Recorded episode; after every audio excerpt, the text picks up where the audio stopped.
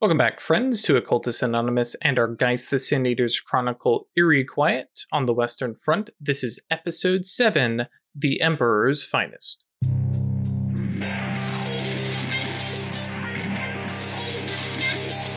Greetings, foolish mortals. For possibly the last time, Mm. we arrive here this evening into our finale. Part one of question mark. Depending on how things go tonight. Before we dive back into the underworld, I want to give a special thanks both to our sponsor, Roll20, as well as all of our ghosts and ghouls out in Patreon land. Thank you to Adele, Al Alexander, Alsrit, Bernie, Buck, Cha Cha Real Smooth, Chandra, Chris, Doc.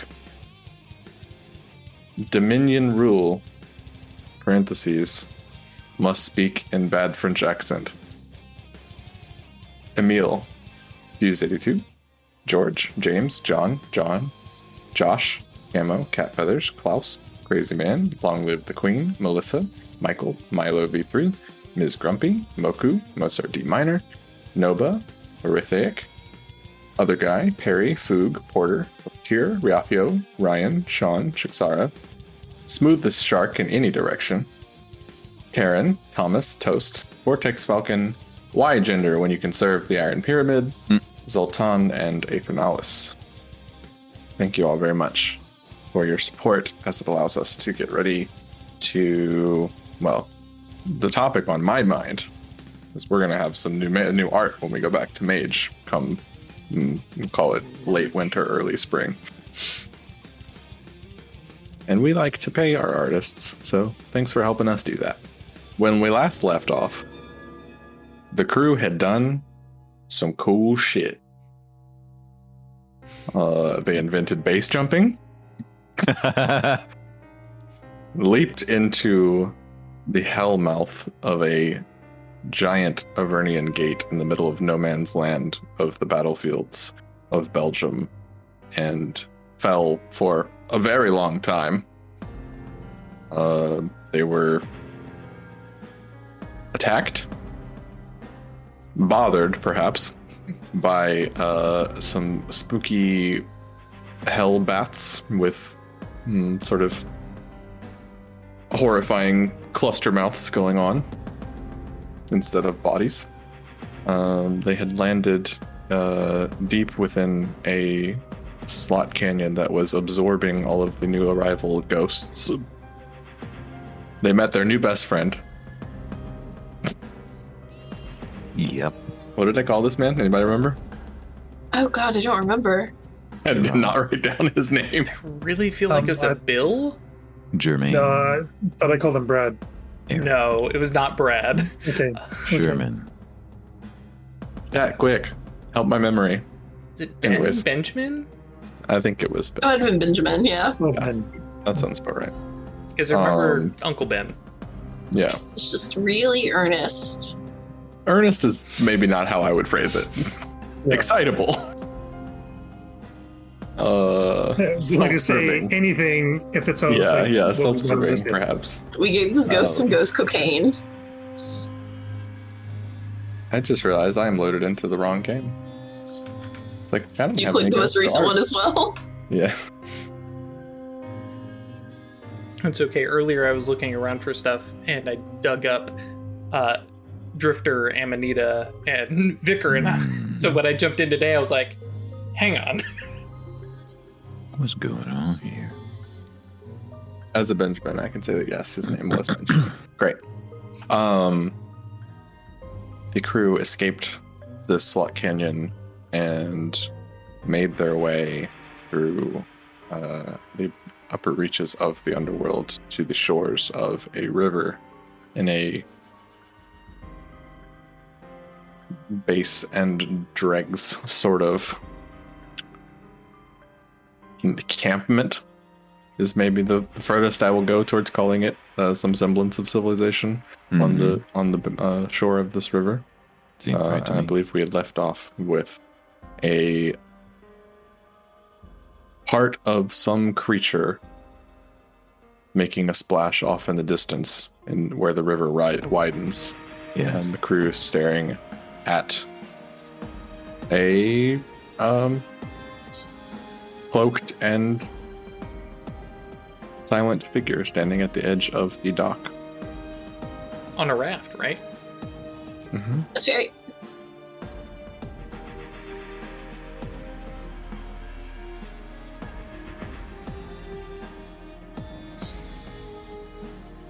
What would you like to do? So, do we have anything to pay a toll with? Plasm. We have the juice of our corpus. We also have, or well, Cody has things. True. Indeed, if he so wishes to part with them. Actually, that's a good question. I can't remember. If You can talk in character, but I will tell you out of character. You all need to give one essence as payment. so, that's three plasma. Mm-hmm. Yeah, I was trying to see if it would take the um the ghost items because we can turn them into plasma.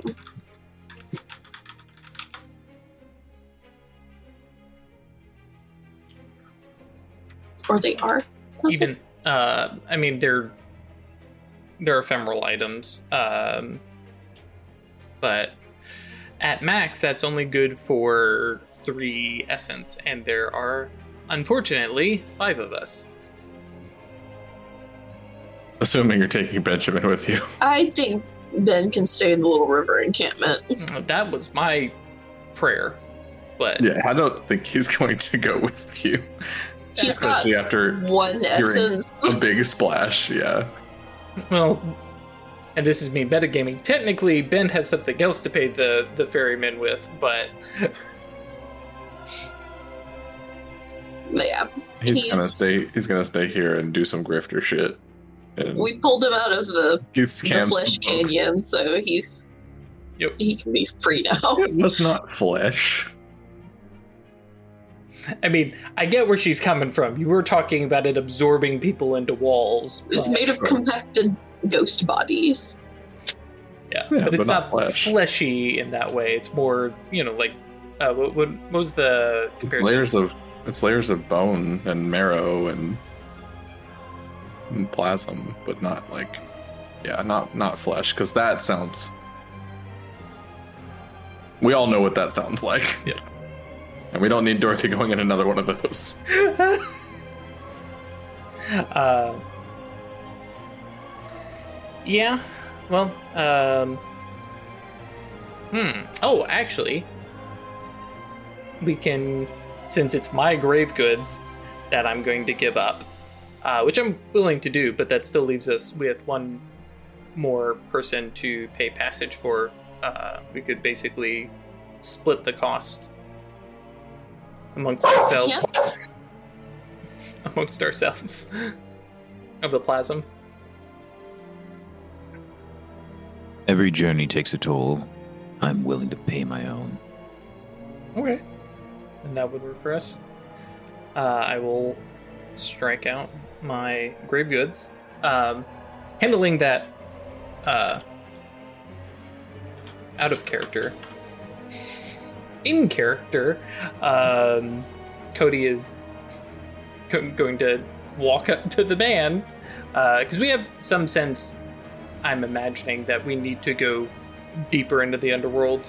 Just Mhm. yeah, okay. Um, and just uh, probably not very jovially, but like, hey, buddy, um, can we hire your ship? And silently just reaches out a skeletal palm. Okay. Um, Dr. Quincy Jones approaches and congeals a coin, as described in the Inferno. Matte black, only reflecting a dull light. lowers it into his hand, and nods and says, I pay your toll, ferryman. Uh, it grabs it between fingers and rolls it over its knuckles and then holds it back up. And on one side, um, still matte black is embossed with a side view of your face. Excellent. Cool. He flips it over, and it is just shredded, ripped metal. Ooh, shit. Dorothy just kind of like, uh, isn't, isn't there a story about not paying until you get there? No. No, you have to pay to get on the ferry. Otherwise, you're stuck with Charon just like not taking you anywhere, right? This is not a story about mistrust. Also, I believe the ferryman knows that if he were to betray us, his bones would be rent into meal. Just having trouble getting to this new dark version of you. Sorry. Stefford turns slowly and says, What do you mean by dark? There's definitely been a mood change that I'm just having trouble adjusting to. It catches me off guard from time to time. Hmm, You were, what's the word I'm looking for? Happier a couple days ago. Was I? You appeared happier. Uh, I'm just glad that you're pulling the mask back. I feel just as happy as I was before. Indeed, perhaps I've just shared with you something I wouldn't have otherwise if we weren't in this Hell Fair enough. interminable grip. Yeah. Meanwhile, Cody is over here like pulling uh, a- an entrenching tool and like uh, a cot uh, and some other various like camp supplies out from his grave goods bag, very Deadpool esque, and just like holding them up to the the ferryman, going, "Will these suffice?" It makes a notion of like Compacting them down. Yeah, just Cody starts. Actually, I think Cody it's like one for you, and here's the cot for you, and then you know. Yeah, we trade Viking to the over. Yeah. I trade over an item and two plasm, I guess. Mm-mm. No, because each of the grave goods is worth uh, essence, essence. or plasm equal to its dot value. So each of them is worth one essence. If Oh, we don't, yeah, if we don't absorb it as plasm, then it's just one essence. you're very echoey. All of a sudden. Yeah, yeah, that's what happens when the mic completely turns upside down. Um, so yeah, in in sequence, um, the three of you hand over um, a coin.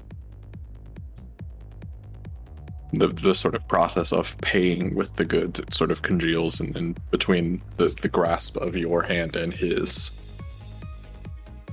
Um, and then he, with the same motion, flicks it over his knuckles and holds it up two sides, and you each get on one side a profile of your own face, um, and on the other a representation of your geist. Ooh. and beckons onto the raft. Um, it is made of big, thick logs lashed together. Um, probably 20 feet long by 10 feet wide, so it's sizable. That said, with four passengers and your you know your geists uh, being more present here, uh, it does you know it crowds up. Um, there are no others that join you on this, um, though you catch various glances from the forlorn ghosts in the small crowd. Um, the sort of um, understanding that they are burdened by the decision whether to venture deeper. Um, the ferryman does not ask where you are going, um, and merely puts his pole down into the deep black waters of the river and pushes off. Uh, the only instructions that he gives is a knowing glance of his, you know, fully hooded. Like the only thing you have seen of him is the skeletal hand, right? Everything else is just draped black. Um, very much a like well, out of character. We talk about how, like, especially in the upper reaches, there's a lot of reflection of how people feel about the underworld culturally and stuff like that. And so the the the, the symbol of this black death, this ferryman, is very strong, and that is how he appears here. Um, and so the instruction is just a single skeletal finger held up in front of his face. Cody Cody gets into that just little, you know, cross-legged sit and then goes through kind of rudimentary. Well, I don't know if they would have done in World War One, breaking apart your rifle, but uh, you know, checking over his supplies and stuff like that. I mean, as long as guns have been around, you have had to take care of them. hmm Well, I'm thinking of the, that full dismantling thing, but yeah, Oh. clean, yeah, cleaning cleaning his rifles exactly what he would do then. Before we head out, is the beast going to be a problem?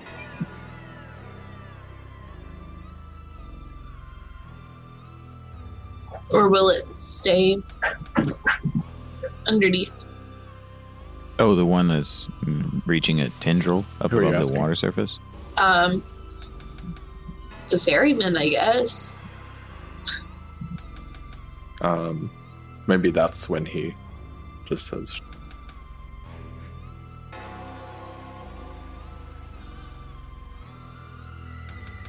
Keep it quiet and pretend we're in Venice. Yep, I'm going to sit down, sort of kneeling, quite politely, arms and legs inside the vehicle at all times. Yeah, that's a that's a good strategy. Um, yeah. The great news about ferrymen is that as long as they are doing what they're supposed to do and take payment for the ride, is that they navigate perfectly and do not have anything go wrong. Mm-hmm. So as long as y'all follow the rules, and he follows the rules, which, by nature of being the ferryman, he is very not just incentivized but pressured to. Um, you have a nice little river cruise. There are things in the water that you see.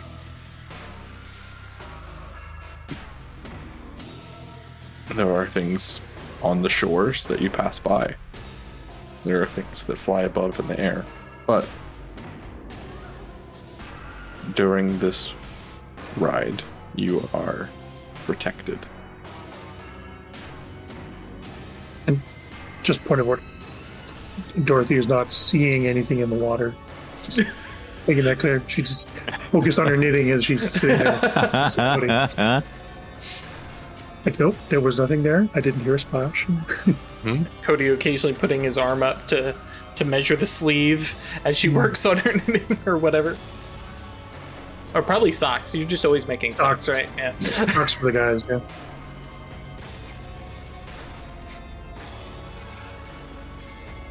What is Stefford doing? Stafford Quincy Jones is looking at the tendril or any signs of potential aggression and is waiting behind the ferryman quite politely adhering to the rules that he expected from his um, poetic and literary understanding of the ferryman's role. But um, if anyone were to pay close attention to him, it would seem that he is right on the cusp of unleashing his rage. Um, if you had ever seen that before, right? If you had actually paid attention to it before, not that you you witnessed the rage come out, but like the transition between Defford walking around being decorous and then unleashing the rage. It seems like he's he's right on that edge. Yet he doesn't seem unsettled by it. If the tendril comes, Zephyr's about to forfeit a voyage.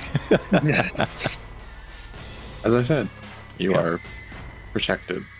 Mhm, Nothing, totally. nothing pops up and splashes the raft. Nothing Oh, disturbs. There is one small bump of something hitting the bottom of the raft, Mm. but the the ferryman makes no gestures of alarm or concern. And just pushes. Cool. Um, the, the pole never comes all the way out of the river. You have no idea how long it is. Yeah, you have no idea how totally. deep this is. hmm Yeah, it makes Um, sense. If any of you were to have the idea to like look too close at the river, each of your guys would just be like, "Let's let's not." Let's not do that. Even Pull you back from the edge. Just grab you by the back of the neck and pull you even back. even jagged shards would Yeah. be like, "That's not a good idea." the measure, the one measure of reason in his Mm. existence. I guess that's true. We could have silent conversations with our geists. Mhm. Okay, yeah. That's cool. I don't have anything specifically to bring up. I was just Hmm. playing with my head. Confirming that option. Yeah, Makes you sense can to me. communicate sort of inner monologue style um so there is a a bit of winding that you go through in this river and then Long and winding road. uh what Nothing. sir. Sir. Um, no, just that from the point you're at, it's a bit um, skinny and and winding, like the upper reaches of a river. And as you progress, it gets wider. Um, and as it slows its current and spreads out and flattens out. Um, anyone that's spent any time on the water recognizes that you're approaching some sort of delta or something. Um, it, he pushes it over towards the other bank. Um, and a matching nondescript wooden dock. Um, and there is a there's a feeling of a completion uh, of a lifting of roles and and participation.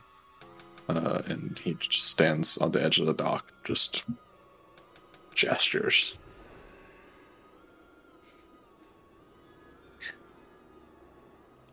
Thanks. Cody like like it's like I think it's okay to actually speak aloud now as he, you know, kind of quickly like hop steps off the boat. I'm like, okay, I'm gonna get away from the river a little bit. You step onto a black sand beach that quickly climbs up, giving way to some sort of clay. And you have to kind of scramble up a rather steep embankment. Um, at the top, there is uh, simply put, a transition point. Um, and it, you are suddenly greeted with this sweeping vista of rolling hills of grain growing and swaying. Uh, and a simple but grand, if that makes sense. Grand in scale, simple in design. Um, set of stone pillars with a flat uh, crossbar, so to speak, out in the middle of this field. So like a gate kind of thing. Mhm. Yep. Yep. Uh, unless anybody. A portal. Uh, is it, is it dark? Um, I would say that the the grain is quite literally golden Yeah. with a glow, right? So it, it, the overarching cavern that you're in, you cannot see the ceiling, and there is no there's no sun above. There are no stars above. This is simply disappears into darkness, but there is light to see here as this swaying field of as you step into it somewhere between six and twelve feet tall strands of of grain and from from from that point where you step into it and then you think of how tall those columns look in the distance it kind of puts a set of scale into your head Can't do the gladiator run my hand through the grain thing. You Gotta make it all tall on me. also more creepy this way. mm-hmm. Well, if the uh, the ferryman took us to our destination, we all had the same place in mind, right? Yes. We're trying to find the corporal, are we not? That was my idea. And scythe through his troops. Well, I mean, that's a possibility. through wheat. I mean, we should just keep our options open though. There are many ways to scythe. We can use violence. We can disperse them through words, intimidation. You're saying, Ash? Perhaps they're on the other side Get My to guess. walking. Yep. And considering the height of them, are we able to keep a vague idea of like that top bar and stuff? Okay, yeah. Yeah, you can kind of like part enough to be able to see off in the distance. As you uh, make your way actually into this, um, there is rustling that you're seeing off at various parts of things and people moving through the grain. We should hold on to each other. I have rope. I was just gonna like reach out and grab the back of your jacket, like going through a haunted house. oh, that works too. Um, I need a navigation roll of some sort. Somebody Wants to navigate via grain. All right. So, as the resident farm boy, um, I don't know necessarily what he would roll for this. Um, Are any of the any of the approaches that it uh, gives you options of society, architecture, or uh, like survival type things are all Okay. valid here. There are people to be encountered in the grain. There is I would rather not. yeah, I'd rather not, but if we see him, uh, but that actually works pretty well then. Uh, Cody will probably fly two options.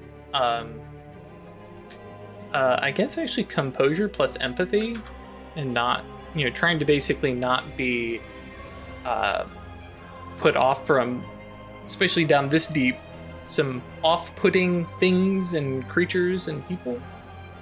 Hmm.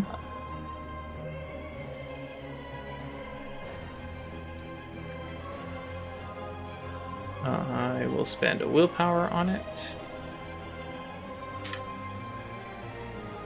Composure, empathy, three. And this is instinct Um, society.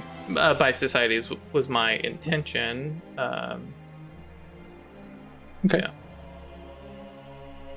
Oh, uh, sorry. One. There we go. Wondered why that looked so weird on the screen. I was in dark mode.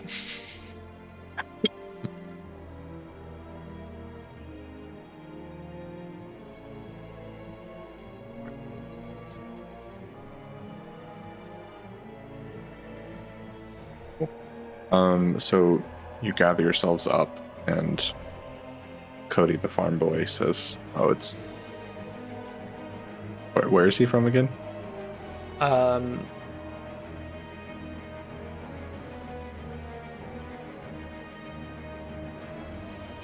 a farming household. I didn't actually specify where. Oh, Indiana. I'm gonna- Nebraska. Indiana. Okay, Indiana. I was gonna say like Iowa, like yeah, it's got big, big Midwestern farm boy energy. Um, and you know, it's just like the cornfields. It's fine. It's scarier than it. It's scarier in your mind than it is here, and then starts picking his way through and and finding just ghosts. Um, moving through going through the motions of cutting some. Yes, Craig. While we're moving through here, can I sort of casually interrogate the local population just to get an idea of the lay of the land ahead of us? Like with a manipulation and socialize roll or something? I think that's Sure. kind of what I'm I mean, doing. Yeah, that's a Right, little but bit. you're doing for the navigation. I'm trying to. Like, Yeah. What are we getting ourselves into? I'm gonna give you a little bit of that. Okay. Um, but yeah, we can probably investigate it further if you want. Okay. Um, yeah, there are just a lot of just ghosts here doing farm things. Um, lots of sickles and stuff like that, and threshers, and um, a lot of them have a sort of basket on their back that they're stuffing grain into um, and moving through and in a consistently familiar tone i think by by nature of your role here you've you've kind of you know you passed the vibe check right um It's an appropriate and what's up. I said that's great. That's an appropriate Yeah. way to describe it. Yeah. Um like, oh yeah, you're trying to get over that? Yeah, just keep on going. You're you're on a straight line. You're doing great. Um their accents shift and and blend um from from person to person. You could swear that someone is speaking Greek, someone is speaking French. You have someone that could easily have been your neighbor from your hometown. Um, but you understand what they're saying. Um, and um, I think after speaking to a few of these, you kind of have the idea of where where are we? Um, and each person just kind of smiles and just says, Elysium.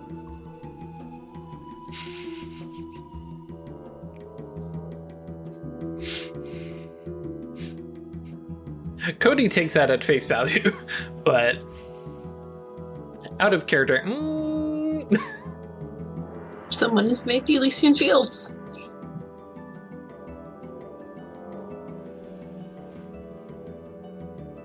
Um, Bedford you- looks around and says, The Elysian Fields are a place of rest and respite.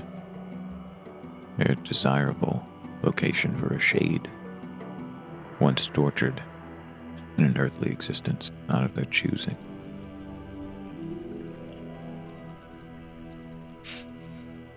And so, what does that imply about where we are?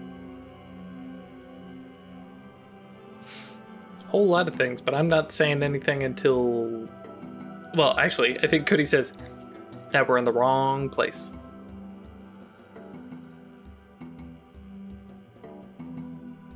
Who die not by their own hand, and wish to experience some semblance of vengeance or satisfaction posthumously. Perhaps if you died this way and you visited the Elysian Fields, a commander would be able to easily entice you to join his army and wreak havoc on the world above, the world that,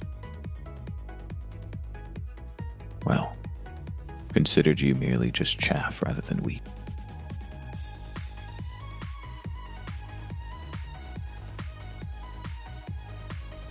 And then Um, Stafford like rolls his shoulders and he says, "Hmm, I could go for a nice piece of toast.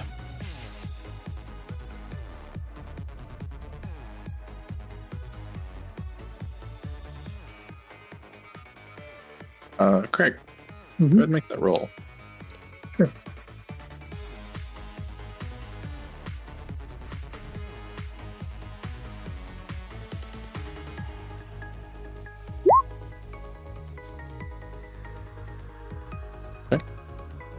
What what exactly are you trying to find out? Um, I had a couple of things in mind. One is, are these folks actually farming, or are they just going through the motions? Like, does the grain regrow as soon as it's cut? You know, that kind of thing. Are they actually doing anything? Like, uh, like, are these guys part of what we're planning on getting into? I'm kind of getting that vibe based on conversation you had with Drew, but I, I don't know how, like, how aware they are of their situation in the area around us.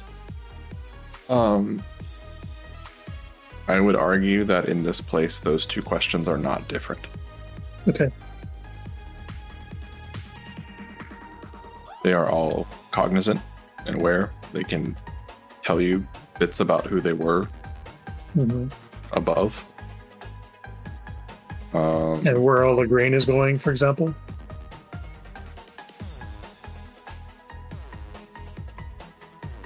I think if that is your line of questioning, right? If you're trying to figure out what happens to the grain and stuff like that, hmm um, then that is not a question about these folks. Okay. Um, they will tell you that folks from elsewhere come and harvest their grain. And sometimes they harvest too much and have to be fended off.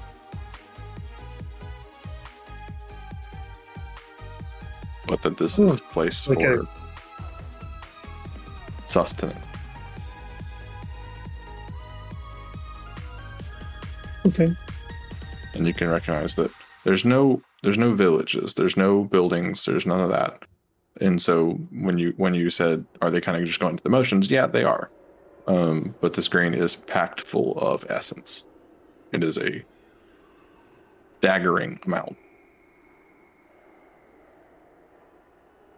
Cool.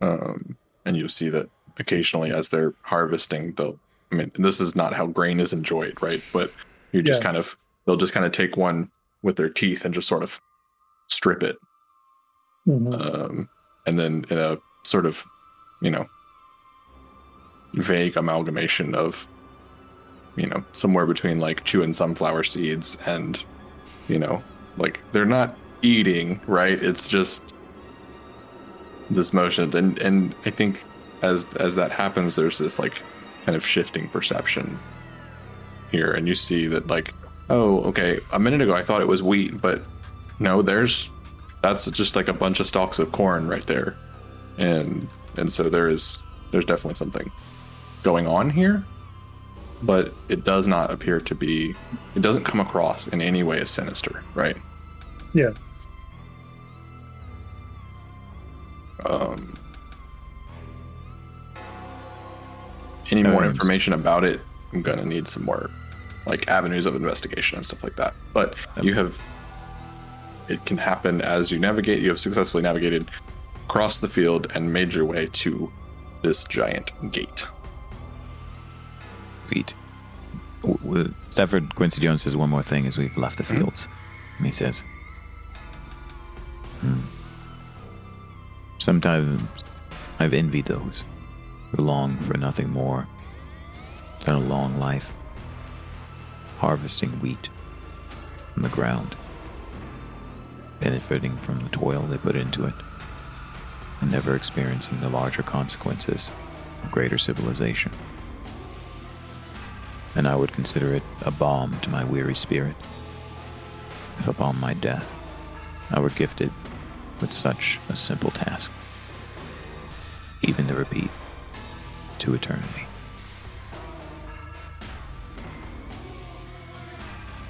I think heaven a little better than that, but I mean you're not wrong. It's pretty pretty nice neutral limbo. Well, heaven is, in many ways, a state of mind, state of being, a matter of perception.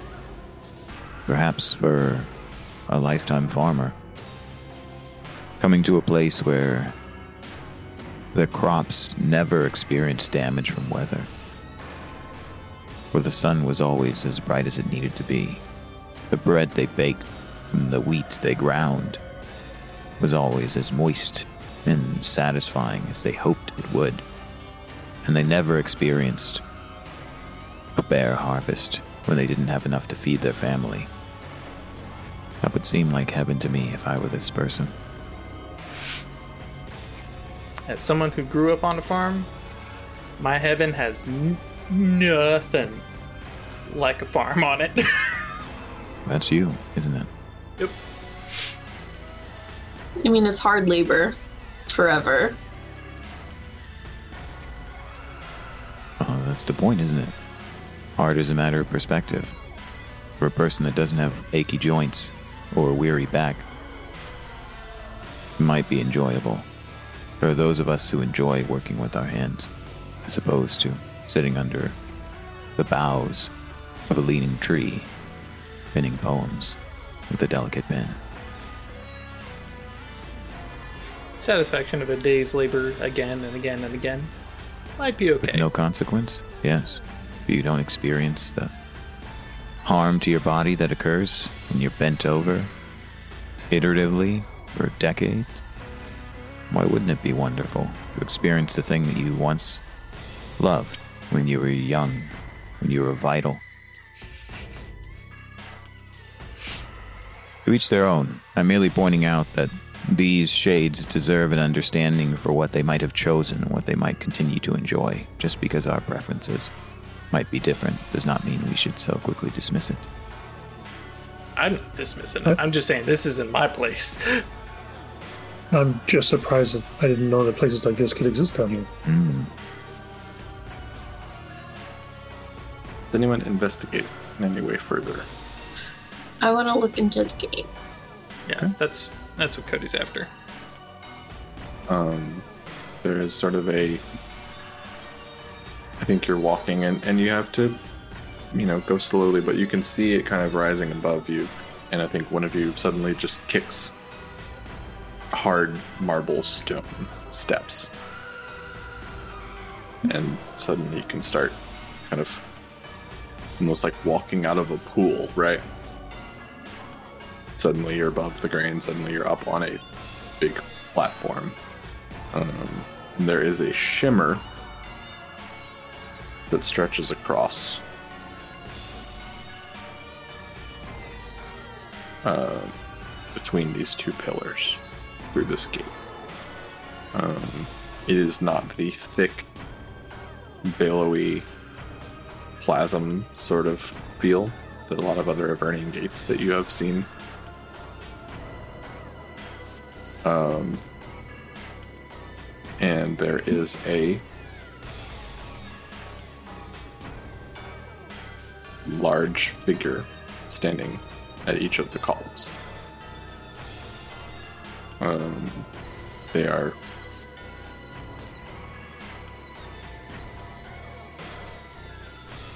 sizable, right? Um, they look down at you, um, kind of draped in billowy, not quite robes, but just flowing clothes, right? Um, in in shades of brown and amber, and all very just like earth tones, right? A little bit of green. Um, and um, their faces are expressions of serene is probably the right without the sort of like like blissed out like sort of vibe that serene sometimes has. It's just Content, maybe. content yeah. Content's good. I like content. Um uh they just sing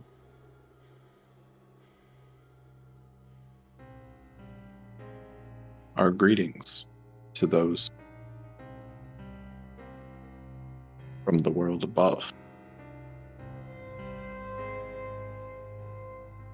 and the other says and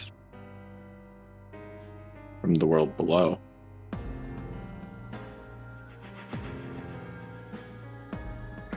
together the Segi of two worlds. What brings you to Elysium?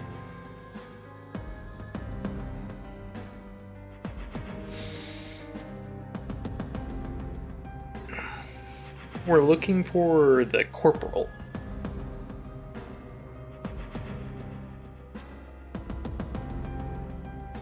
Corporal. Oh. They kind of like look at each other. I do not know who you mean. We seek a war camp.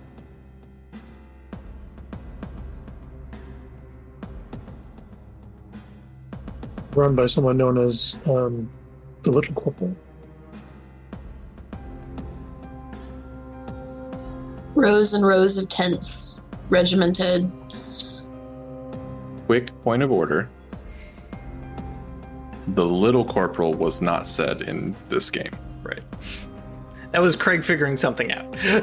Yeah, I just Oh, I heard him called uh, corporal We've only heard by the corporal. Yeah, Soldier- in by the in- soldier. Yeah, the soldier just said corporal. Okay. You been using- extracted that it might be Napoleon. Yeah, I thought you had said it. Out, maybe it was out of character though. That's what I was remembering. Okay.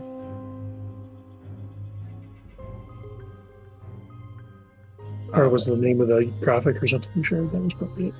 Okay. For reasons that will become evident, it's important to make that distinction. Sure. Mhm.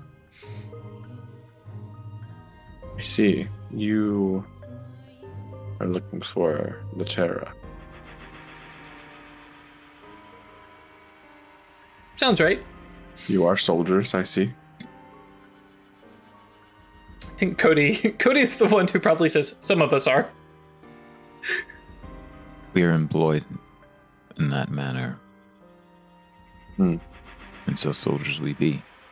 And so State, you venture forth to join this war camp.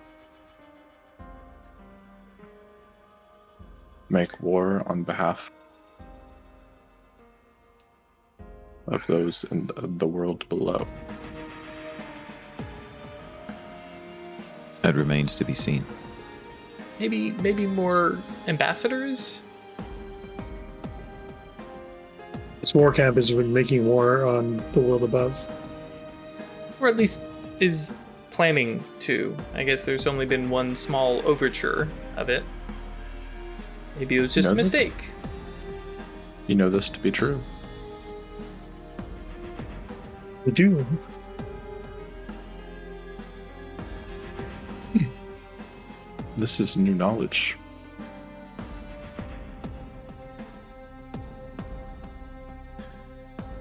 We While seek to we are prevent- not secret keepers or knowledge brokers here, it is good to know. If the Emperor is making moves after so long,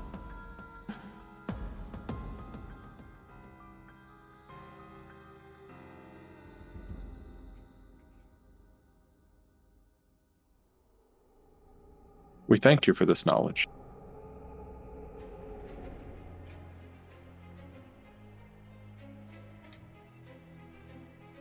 Does your thanks come in reciprocal form? We have but one thing to give.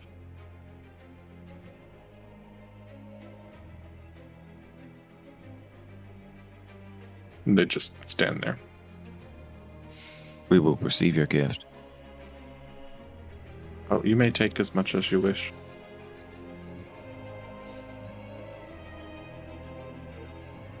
Nourish yourselves upon the grains of our land if you wish. I do. Do you know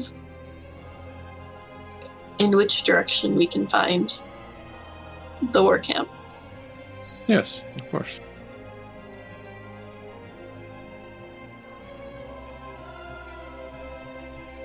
Can we barter for that information instead? Oh, we will give it freely if you ask it of us. We ask it of you. Very well. And they point off in a direction. I thought talking to the Knight Commander was irritating.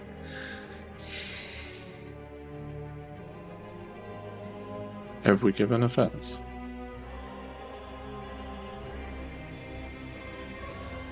More No. curiosity. Yeah, Dottie's like, I, these folks seem really straightforward to me compared to the Night Commander. Uh, Stafford Quincy Jones says, Occasionally, even when someone takes offense, it is not the fault of the person who is perceived to have given it. Responsibility lies in both the person who speaks and the person who interprets communication they receive. Hmm. I'm grateful for your offer of wheat, and I will take of it to sate my weary corpus.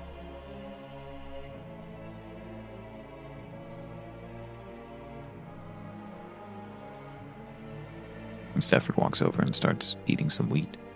Oh, sound a little snacky. Yep, snacky, a Mm. snacker. How Get the gold in my body.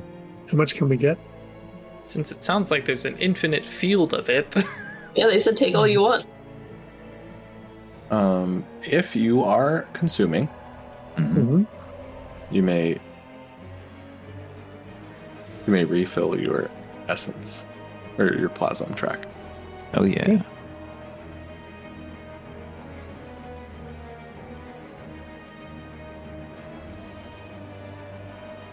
So, what exactly is our plan? I mean, well, and Cody says, right?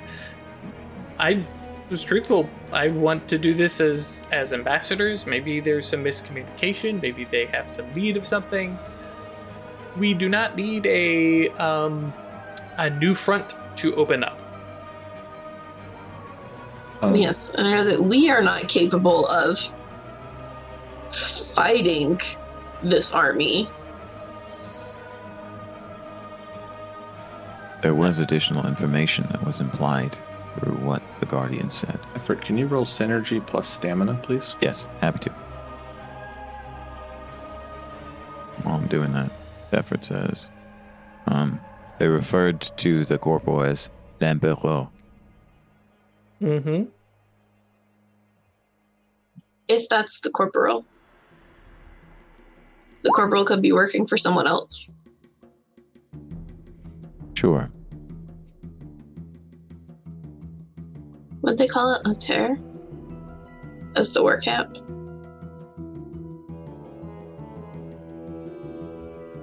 Which Cody Indeed. translates easily because he has the language merit. It's just Earth, right? I didn't want to say the whole thing in Spanish or in, in French, but uh, in chat it is The land of heroes. no E in heroes, but yes, Mhm. heroes Earth, something like that. Got three hits in stamina synergy. Excellent, well done. Anybody else Thank eat the grain? Yeah. Okay, roll stamina synergy, please.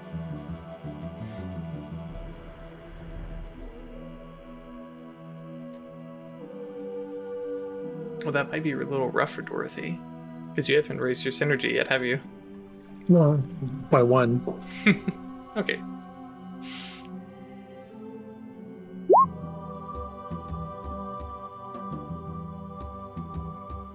Oh, yeah. Well done.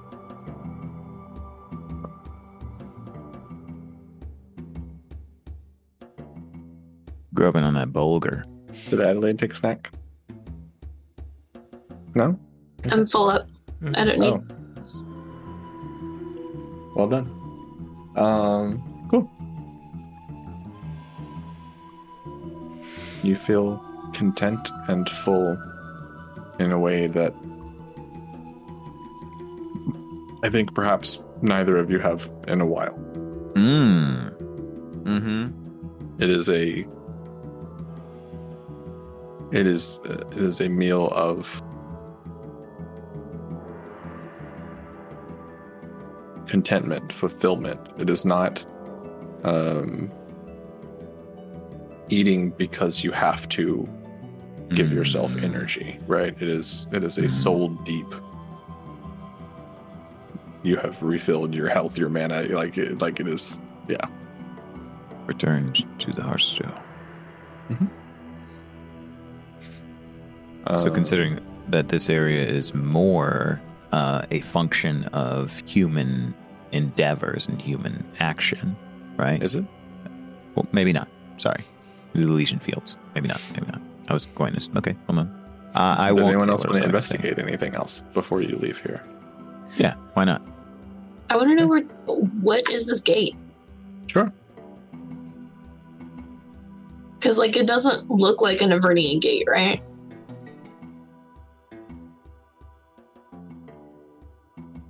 Is there? I don't know. Bust out that occult skill. Yeah, to try to. I mean, not scrutinize it because we're not mages, but that's what I'm trying Right. to do. Oh, I mean, yeah, basically. With your knowledge of ghostly things and the occult, like you can make a roll and try and piece together. There are certainly like underlying symbols in the marble, right? Mm-hmm.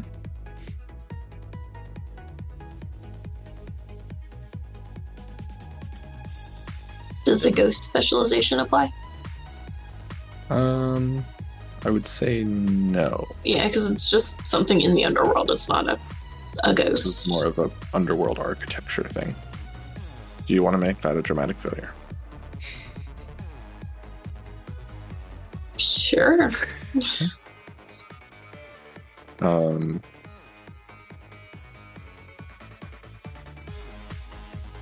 you stride up close to the to one column, and the the figure on that side steps out of the way and kind of lets you gaze. And I think you are tracing your fingers around various not runes, right? It's not a it's not a language. It's not a, a, a like spell work or anything like that. It doesn't seem occult in that sort of nature. Um, as you've had brief dealings with some of the things before, it is like the lines of the universe coming together. Um, it seems deeper and more solid than any Avernian gate you have seen before. Um, and you step and start looking at the actual veil is what i'm going to call it that stretches between these um, and um, i think you, come up a little short of understanding what what it's doing where this might lead um, and the the two figures just step not next to you not in a threatening way but closer to you, um, and sort of wait for you to ask the question of where does where does it go? Um, and they sort of gesture in a way that you feel yourself not compelled, but you, you but not com- uh yeah not compelled in a controlled way, but it, you feel safe enough to take a look. Um, Yeah, I feel like I gotta touch it, right? Just yeah. um, and they, as they sort of, just sort of gesture towards it, like open-handed together. Uh, you sort of just, almost like pulling curtains aside, right? You kind of just get a purchase with your hand, and you go to stick your head through to look, um, and it goes everywhere. And this sort of every like you it is a like if you stick your if you open your eyes in the ocean, right? There's this salt sting uh of of too much to too much going on, too much to look at. Um it, like you're you're you're not meant to be looking at this. And every time you blink to try and get rid of that, you get a you open your eyes back up and you get a brief glimpse of a potato field in the Andes. You see fields of corn in Americas. You see um, a rice paddy. You, and, and every time you blink, it's another it's another glimpse, right? And um, I think you are going to have the what is a good condition of this? Uh, Some sort of dazed, really. Yeah. I feel like for a while I'm going to pull my face back from this and just kind of be out of it. Mm. Everyone's spooked all the time. It's the only condition in any system.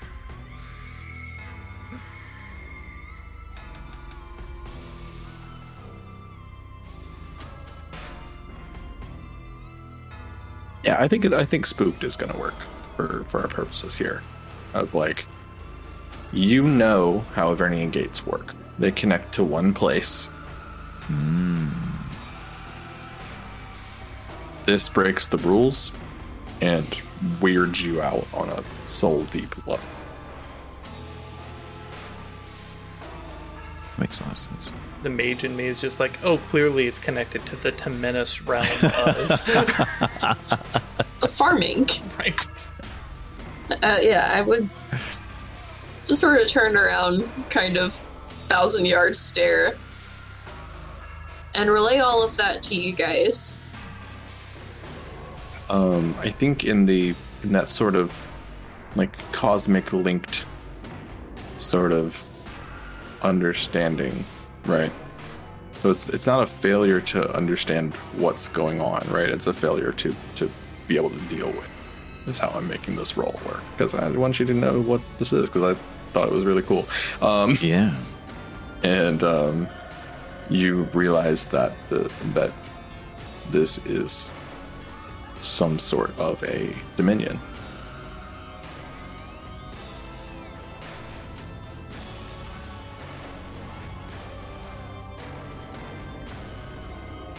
It is a community. It has rules, and it has a Kerberoi. Protect it. Oh, baby.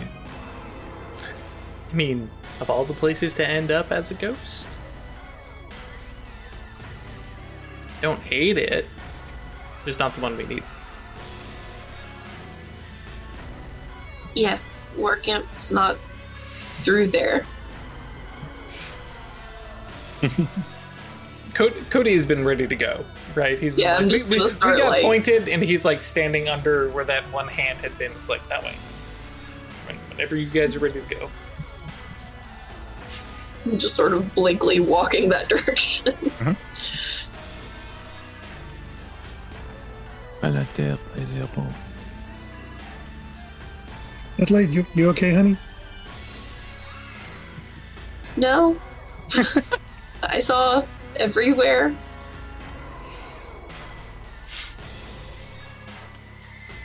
What do you mean by everywhere? It goes to every field at the same time. Hmm.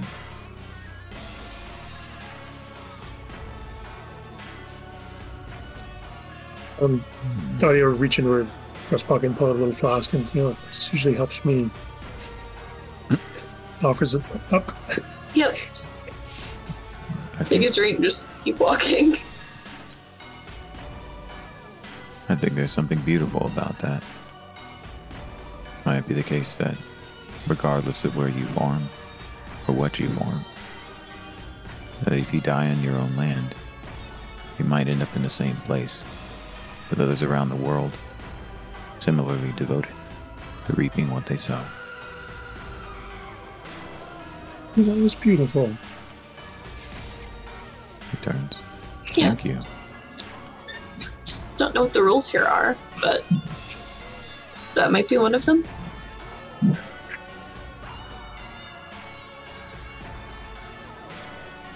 Um, you're still within earshot of the guardians. Yeah, they can answer. Yeah, they just say it is simple. We ask that anyone that resides here not cause harm to the crops. Except for when consuming them. That is not harm. Hmm. That is their purpose. Ah. And then Separate stops for a moment. And there's this brief desire to query jagged shards of silver tincture if he suspects that perhaps the crops before they're sowed take a different form than we might expect. And then he realizes, you know what? Don't ask. In this moment, I just don't need to know.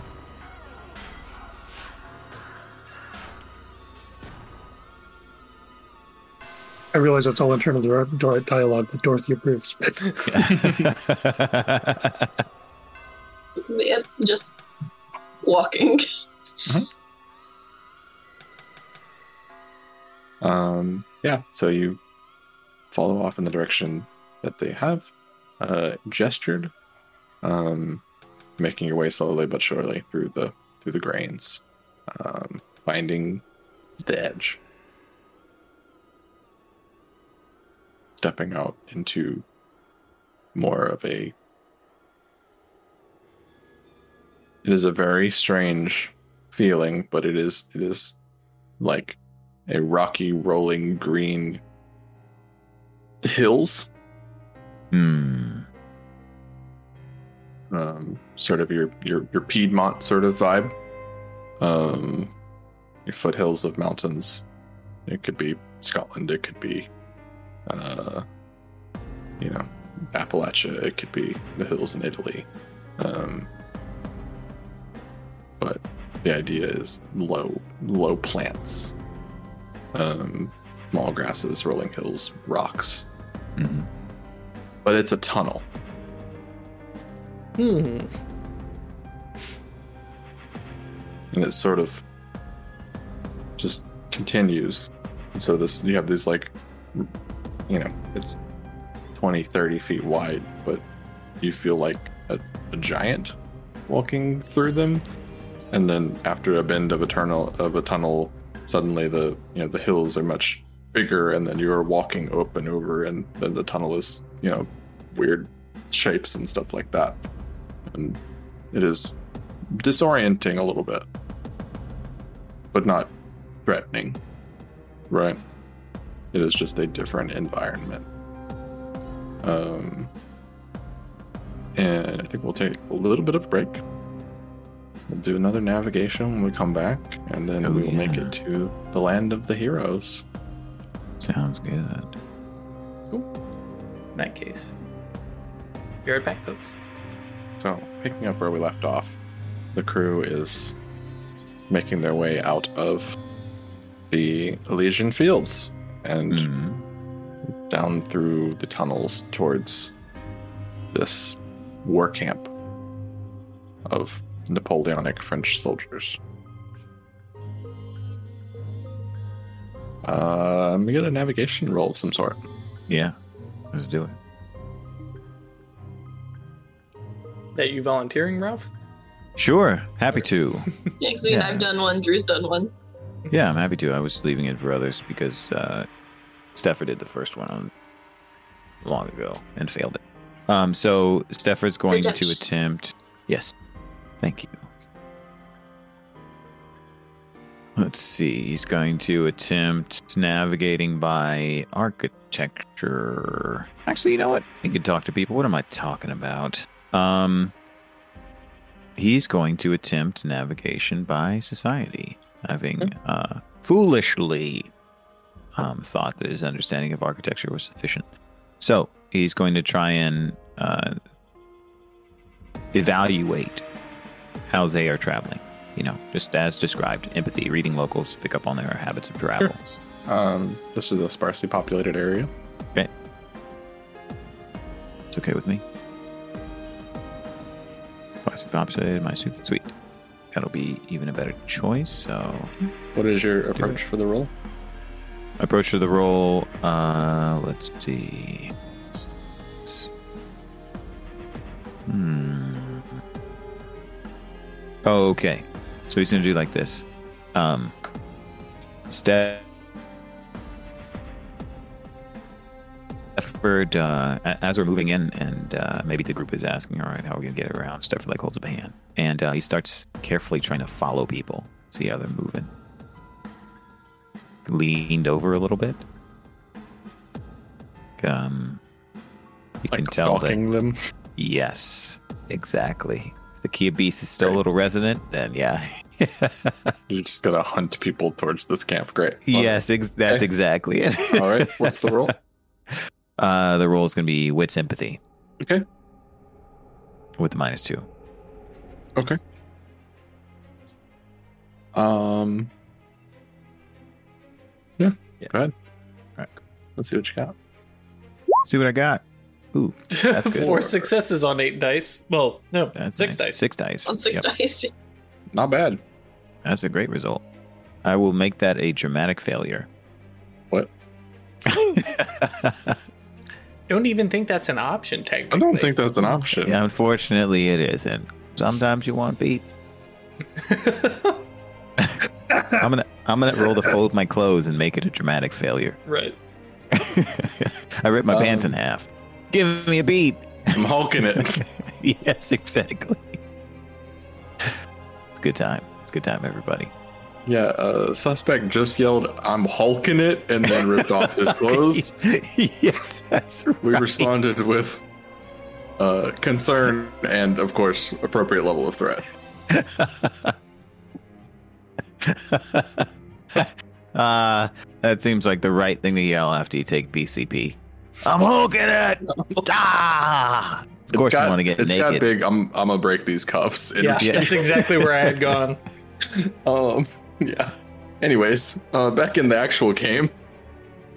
Um, yeah. Uh, Stafford sort of begins catching the vibe of some of the folks that are making the journey through this tunnel and determining whether or not they are going the same place. And uh, yeah, That's just part. starts stalking around each of these hills and following at a distance. And um, at one point, I think so focused on the task um, at hand starts falling over one hill, and the other three of you trailing behind from a safe distance to not get so close. Just watch as Stafford like goes up around this tunnel, is walking on the wall and eventually the ceiling as he follows this the trail of his quarry, and you're like, okay. cool. Uh, up to you whether you realize you're now upside down. No, Yeah, that's kind of No, what I was not. going for. I think you declaring that Um, he's too focused makes complete sense to me. Yeah. Like a beast, he is stalking after, Yeah. single-minded in his pursuit. Um, and uh, yeah, the three of you that are, as I said, sort of following along in, in the in the trail of or in the wake of Stafford's hunting, um, realize that this is a bit of a mutable space, um, and you can do a full-on Sonic the Hedgehog, go all the way around the the loop de loop uh, sort of thing if you wish. Yeah, I'm just gonna Following along. confidently follow in his steps. Mhm. When in Rome. Oh, so you do okay? So you do follow. Yeah, I feel like if down. I- Okay. If you approach it confidently enough, it'll be fine. Mhm. Don't Looney Tunes yourself and look down and fall. Yeah, exactly. Predating Looney Tunes by about four decades, but Adelaide will invent them. No. five They were in World War II. Mm hmm were they? Okay. Yeah. All right, so three decades. Sorry. Yeah. You're right. That does that does make a huge difference. Um. anywho, um. But yeah, you s- stalk this one guy, and the tunnel opens up, and you see this expansive war camp. As I said, it's got the sort of picketed stakes. Surround. Yeah. I don't know what those things are actually called. Anybody know? Mhm. Talking about like palisade or something. No, else? The the pieces for the of wood on the outside. Oh, to prevent, like, cavalry going charge. through. Yeah, Yes, yeah, yeah. exactly. Those have. I'm sure those have a name, right? Yeah, let me see. Probably. I don't know it. But this is the thing that chat would normally vibe, mm, chime in on. Um, Archer's stakes. What, pardon? Archer's stakes. Archer stakes. Interesting. Cool. Um, yeah. So there's a lot of those. That's the sort of delineation line of where the uh, the Yeah. domain is. Um, there is a um, there is a gate with uh, uh, a going to use the word hollow soldier. He exists as an outline. Ooh, cool. everywhere around the edge of um, call it like th- three inches of being hmm is a Napoleonic soldier, but there is just nothing in the middle. Wow. Like black void No. kind of thing. No, Or like just- see through. Oh, okay. Is that one thing I just looked it up? It's He's actually not an cookie archer cutter. The Cheval de Frise. I put it in Sure. chat.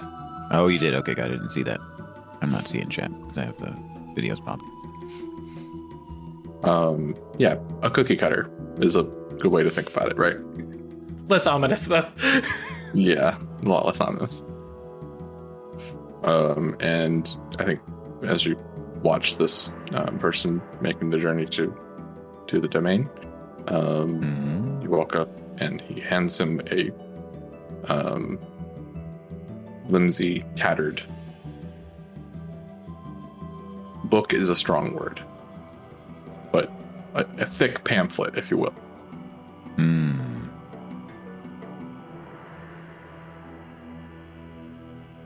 and looks him over. You get the impression that he has said something to this ghost. You do not hear it. The ghost reacts and looks and okay, and then proceeds inside. Does he pass through the hollow soldier? No. There is a like wooden like set of poles delineating a gate. A gap in this cheval de frise.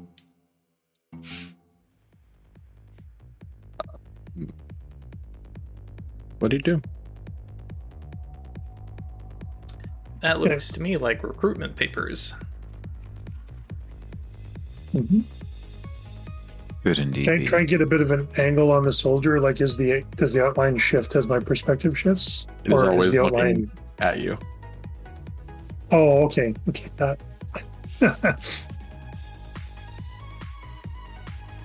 It is not turning. It is just always simply sure. looking at you. It exists as a thing that is looking at me, Mhm. no matter what I do. Yeah. um, if you are within, you know, a relatively like what you might determine as like a shoutable range, right? You hear a voice in your head, each of you. Well, have you come to join the Emperor's army? Just You seem like at fine soldiers. Well, we, we we were hoping to talk to the emperor. Ambitious. Uh, to clarify, by talk we mean Parley. Parlay, you are enemy combatants. Hmm, ambassadors. Representatives. An enemy is declared in Forsworn. That has not happened for either of us. I think you'll find that the time for talk has long since passed. We prepare for war. That is not something we can test. Yet we still repeat our request for an opportunity to speak with Lambeau. The only way inside these walls is as a soldier in the Emperor's army. Well, then perhaps the Emperor might consider it fit to meet us outside the walls. He will not. He is a busy man, a great and powerful leader. I'm just gonna quietly mention to you guys should we tell them about his emissary that we took out?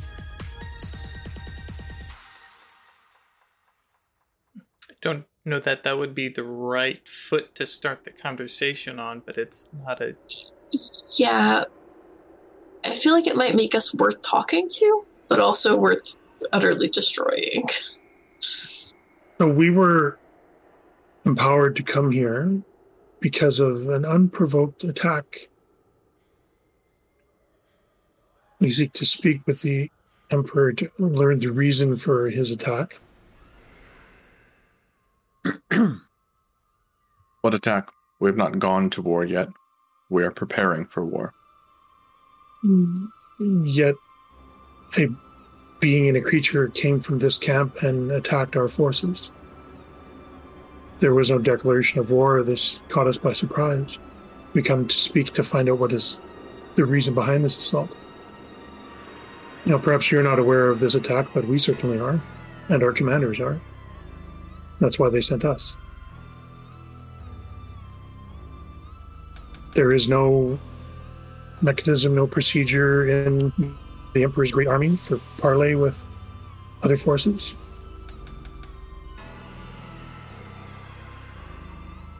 If you wish to speak with a representative, a commanding officer, of Well, that would be a that would be a start. then yes, come as- You had not asked that yet. Hmm. You didn't make an demanded to adoption. You demanded to speak to the Emperor. I told you that was not possible. Yes, please bring forth, summon whatever terminology you would prefer, another ambassador. And your procedures allow for the safe conduct of emissaries? Any dangers you encounter outside of the camp are not our responsibility.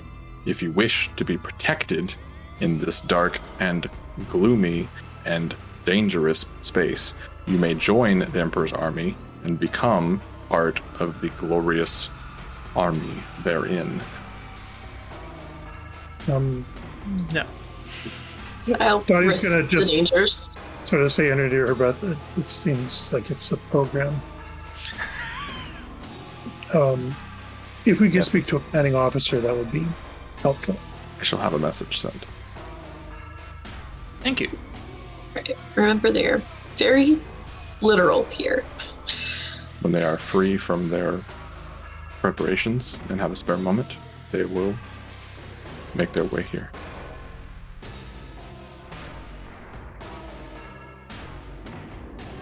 And just stand at attention and mm-hmm.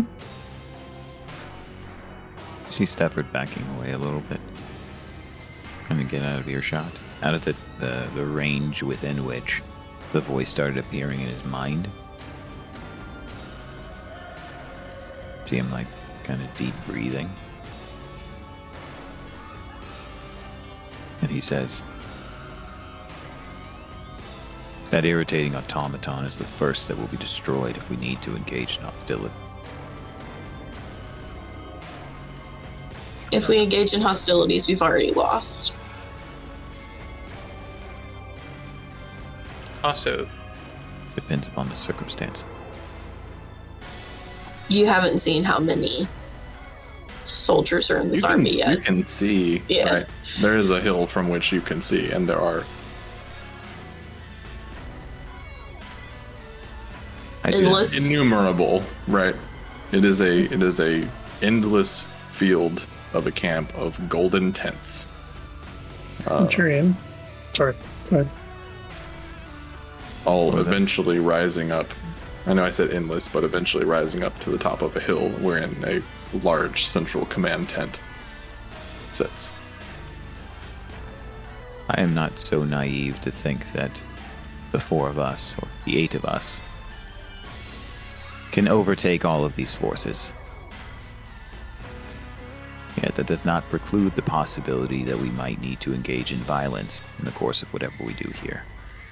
As we started it, stated at the outset, I acknowledged that we'd prefer to avoid it. I'm merely stating, and I'll reinforce, that if we have to engage in hostilities, I will claim that automaton as the first casualty on their side. he's all yours. And Stafford like nods and looks like he relaxes a little bit. And Dorothy just, I, I suspect if it comes to violence, that we'll have much bigger fish to fry. If you want to take that one out, go ahead. Centurion, what's, do you have a, what's your assessment of the camp here? The readiness of these soldiers, affection. Great. i think whistling Louie also yeah. like Has speaking opinions. in Adelaide's. Yeah, I think I think what you get from him is this like sort of like very like gallows humor of like well whatever I did to get myself shot probably wouldn't have done it if I had been in a camp like this. That's great. That or they would have shot me a lot faster.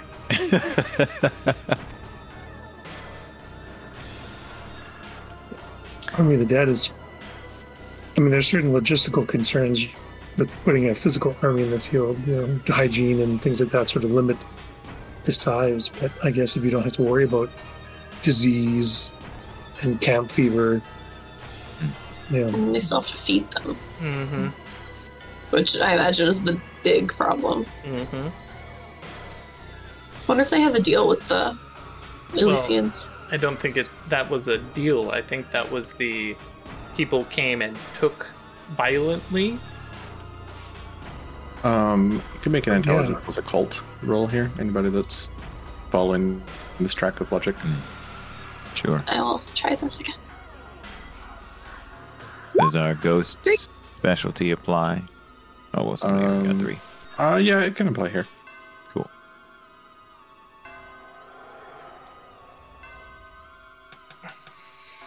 How do you have nothing in Occult?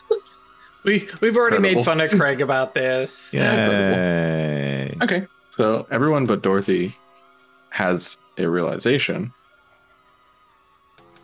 that, or it comes to the forefront of your mind that over the course of the conversation that this is a domain. And the way that domains work is that if you follow the rules, the old laws, Oh, of the domain. Right. you do not suffer essence bleed. Mm-hmm. So they do not have to feed the ghosts as long as the ghosts are following the rules. I imagine enlisting is the rules. Listening and following the orders. Yeah. Because the gate guard was very adamant that we could come in and talk if we. Yeah, and the entire time that he was talking to you, he had a pamphlet in his hand held out to you.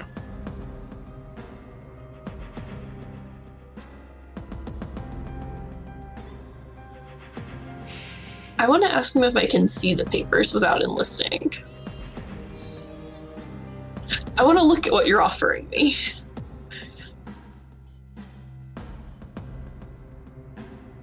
Very well.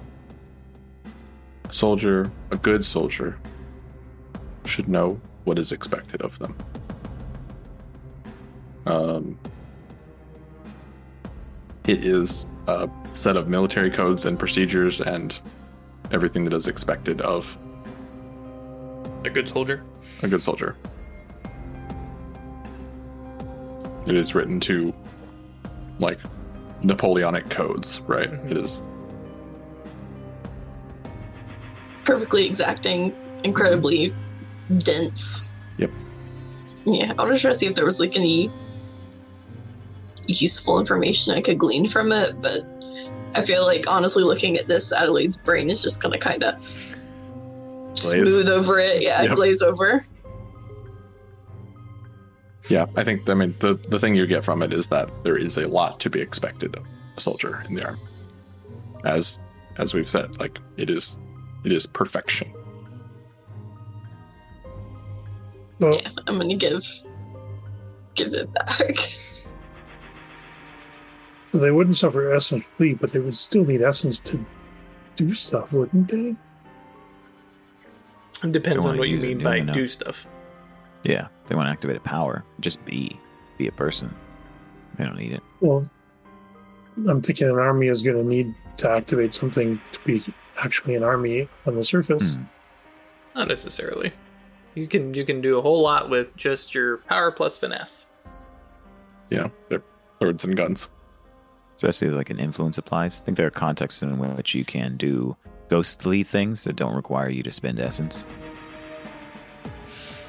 I'll of course um, defer to Drew and Just for example, because arming, my right? knowledge is a little limited in that regard. Yeah. If these are going to be soldiers, they're going to need weapons. Which Where are they they going have. to get all the weapons? They have them. Um, but It is perfectly reasonable for Dorothy to have these thoughts. Mhm. Yeah. I will tell you, out of character, the domain does the lifting. Yep.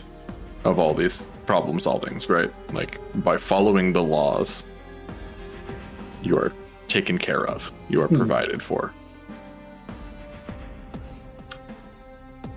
I wonder how Benjamin interacts with that offer. doesn't. Um, so out of character, Cody is totally cool to sit back, relax. He doesn't have essence to spend. He can wait for quite a while. Now, obviously, we'll get hungry, but you better believe he brought snacks, ration, something with him for at least a little while. I don't know about everybody else. well, and Dorothy's got her bag with little snacks and stuff in it. Yeah. Well, I mean, also, we don't want to be on her too long. We're like on a real timer, kind of. Mhm. Well, I mean, there, there's a war happening up there, but this is the bigger concern, and we have a way to basically ring up saying, "Hey, folks are coming. Prepare." Like at the very worst scenario, uh, and specifically, I mean, Cody's willing to wait for whatever commander or you know other ambassador shows up. Is more my point. Cody isn't Um, necessarily about to try and sneak in there yet. Someone comes running up from the camp, a messenger. Um, turns and speaks to the guardian at the gate. Um, and then you hear in your vo- in your head, same voice. Good news. It seems that the general will have some a few scant moments to entertain your request.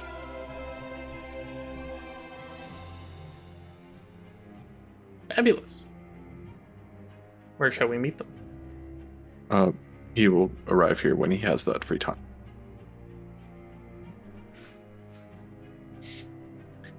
I Do we mean, know when that might be? Yes, approximately one week hence.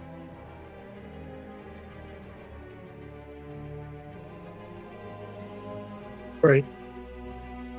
Also, by the time he has free time, that means they're done and ready.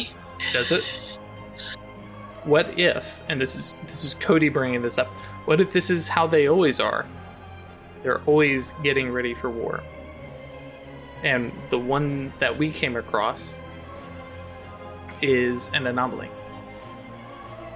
But the one that we came across came to where we encountered them due to orders given by the corporal.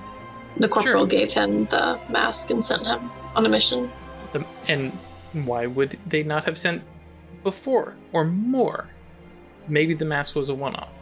Co- and Cody is bringing this up as like he doesn't, he definitely doesn't want to go in, uh, or not to uh, sign up, enlist. That's the word I was looking for.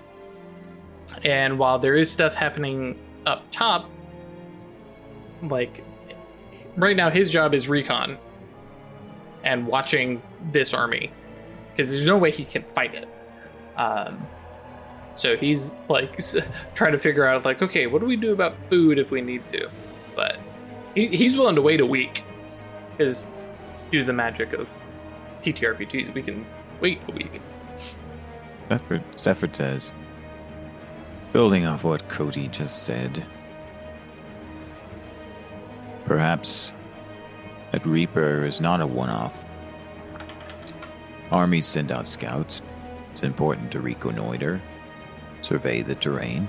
It could be the case that periodically an entity like that Reaper is sent from this dominion.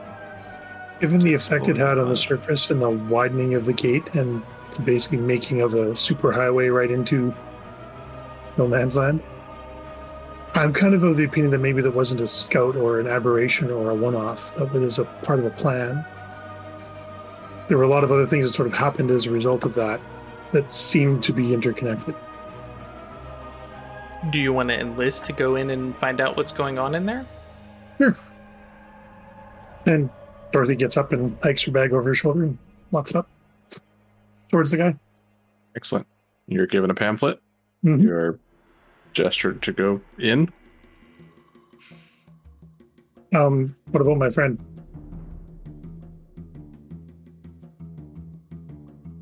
Is the Centurion enlisting as well? Or is it just me? Uh, if you are going, he is going. Okay. Cool. You soldiers may wish to do something about your uniforms to comply with regulations, but otherwise, we are welcome. You are welcome in his emperor's army.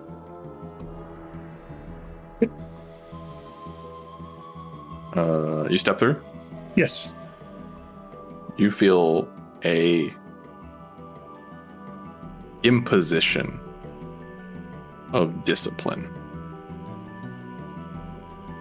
And there is a sergeant waiting on the other side. And immediately bustles you off into drills.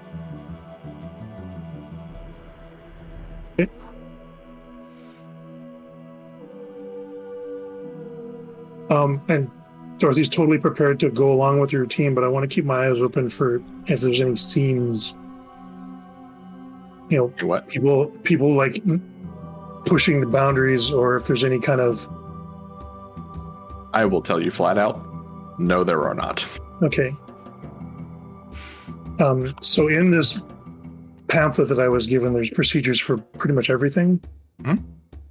So how are there? There's a procedure to talk to a senior officer.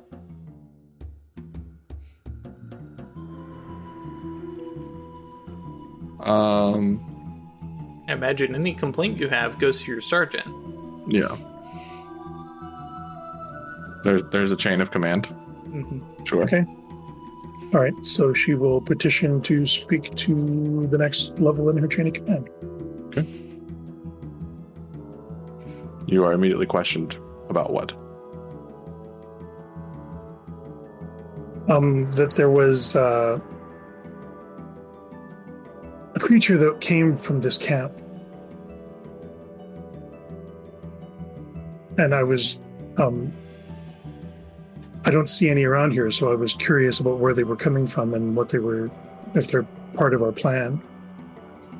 It didn't seem to fit in with the rest of the camp here, and I had some questions about that. Uh, you are immediately told that being curious is not part of your job as a soldier. But it is my job to report things that aren't complying with the regulations, correct? Give me a roll. I was like, that's a good. Give me a roll for that one. I am absolutely leaning You to might get the. get kicked in for this one, but give me a roll for it. Um, don't I'm- take this the I'm- wrong way, but Dorothy is totally going HOA Karen. Oh, no. Smarting off to the drill sergeant though was uh, a choice. Um, empathy manip- manipulation work, or persuasion manipulation. Yeah, definitely manipulation for sure. Um, give me a give me a minus two on this. Spend that willpower. It ain't gonna be here tomorrow. I only got one. Oh no. Might be worth it. Hey, they're worth it. Uh, mm, no. Why no? Intelligence, Oh, manipulation, There's too much. Yeah, too much shit in there. Hang on. Oh, No, that's it. It's up to Chris. But well, if you got rid of the last Just two, reroll it. or the first two. Only the second die was the success. Yeah. There. How about that? Correct answer, Craig. Uh, sorry for podcast folks. That was nine dice for one success. Craig turns turns around and says, "Here, here's eight dice for three successes." Actually, ten and eight dice, respectively, for one and three. This is nine and seven. The screaming baby cat in the background, It doesn't do the modifiers for some reason. Ah, celebrating his dinner. Ah. Yeah. Um. Yeah, you are like pulled to the side. hmm Um, if you have anything to report about someone breaking regulations, that is a serious offense. More. Not the Just- report. Sorry, let me clarify. Not the reporting. Yeah, yeah, yeah. That's not in character. Let me just make sure I'm Breaking communicating regulations. properly. Yeah. There ain't no And snitching like- in Napoleon's army. I'm, I'm aware. It says so right here. Good. You learn quickly. You'll do well here. You do need to do something about that uniform, though. I will see to it immediately. So, what is this concern of regulations being broken? Um, we don't have. Um, uh, I'm concerned that somebody brought in an unauthorized creature. We don't have creatures Creature. in this camp. Yeah, we um, a four like a, a four-legged wolf-like creature. We don't have anything like that in this camp. Hmm. That would be highly irregular. Very well. Come with me. People skills, baby. Mark. Yeah. I think you have succeeded in getting yourself over your head at this point. Uh, For sure. is anyone else following Dorothy in? um, once Dorothy has gone in, um, and like is accepted and marched off, and like, oh, okay. Uh, Cody is going to. You cannot follow where she goes. Right. No, I'm just more like she is taken into the camp and not like Right, right, right. dissolved by, you know, enlisting. Uh, Dorothy is going to look to the other two and go, Cody? yes, sorry, thank you. Uh, going to look at Adelaide and uh, and Stafford and say, if she's going that route, I'm almost tempted to see if I can sneak in. I don't think you can sneak in. If you want to enlist also, I have an idea. I don't know if this is going to work. It might be a horrible idea, Mhm. which is that I'm seeing her walk away further than I can see. So I'm going to sit down and put up a boneyard, reaching into a dominion, Mm. And I don't know what that's going to do. Okay. Uh, you're welcome to roll it.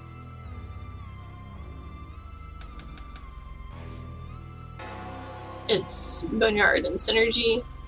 Heck yeah. There you go. Uh, you set up the boneyard. It extends partially um, through the walls, past the, the barrier, the, the delineation point of, of the domain. Um, roll me a Clash of Wills. What, what is that? Uh, it's Composure, wits. hmm, but Boneyard plus essentially- synergy. essentially the same power. Okay. Um, but you do get the bonus from duration. I just can't remember how long Boneyard lasts. It lasts until you turn it off. So you take indefinite, so it's about a plus five, It's plus four. plus four. I'll spend it on the willpower, so it's plus seven. Flex. Only three? God. 12 dice, 3 successes. Songbird strikes again. Mhm. Sorry, you're rolling against Chris, so this might be okay. it might be okay. Still gonna be a huge pool then. But I guess the Kerberoi is gonna have? Yeah. Which is why I threw 12 at it. Fuck me. Maybe they'll also get 3 successes and you can roll off.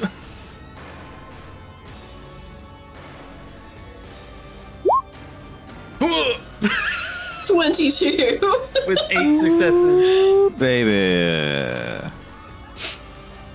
Um, Well, that would be a hard no. Yeah.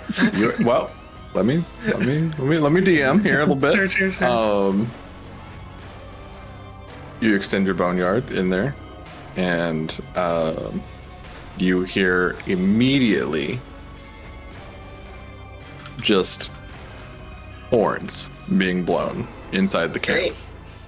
Great. Yeah. and there is a shout uh, of just all sorts of shouts in French, um, and um,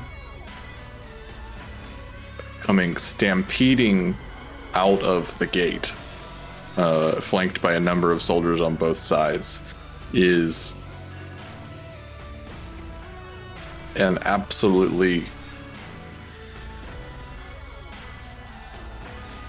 image of perfection of a medieval knight in pitch Ooh. black armor riding a solid black horse the size of a barn Great. Un- unfortunately, my mind went to regular sized knight, huge horse. he's a little bit bigger i mean he's right, yeah. appropriately sized for the horse right. but just the comparison. I apologize. um Tenebrous Charger. This is great. he is fully covered by the the the uh, visor of the helmet, covered head to toe in armor. Uh, just, just in an unrealistic way, how thick the armor is. Like, I, I hate to always go to fucking Stormlight Archive, but it's fucking shard plate, basically, yeah. right? It is this, yeah. You sure you hate it? Because I don't. I mean, I, I mean, I don't, but Come like, on now. uh, that that series has just permanently brain rotted me. Um, Look, but, we're all yeah, just trying so- to tell journeys here and journey before thing comes destination. out. Um, I'm striding out, and you have a brief moment to rescind whatever you have just done, to lay claim to his emperor's land. I will drop it. um, I'm terribly sorry. I did not mean to cause offense. I wanted to keep an eye on my friend who is being led beyond my vision. Your friend has enlisted. Yes. They will be taken care of then. There is no need for concern, and no need to spy inside of our camp. Nor to lay claim to the ground of the Emperor's dominion. The Evil knights took a very dim view of spies.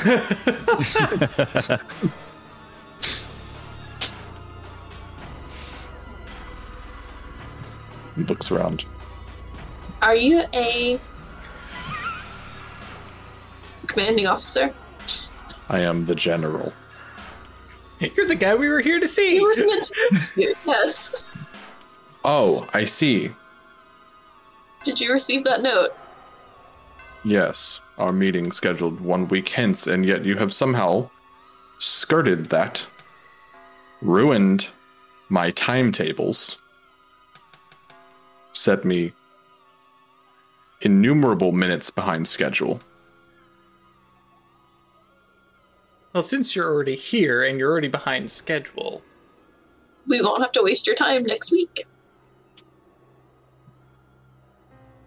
Think of it as working ahead.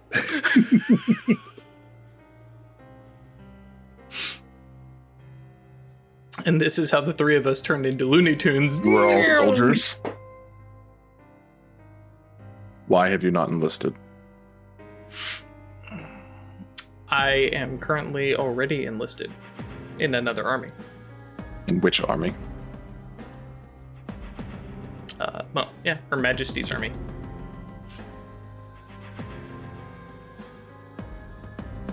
Her Majesty, the Queen of. England?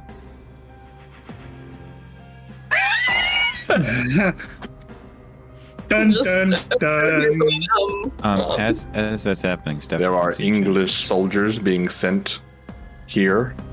Cody. Mhm. No. Are they?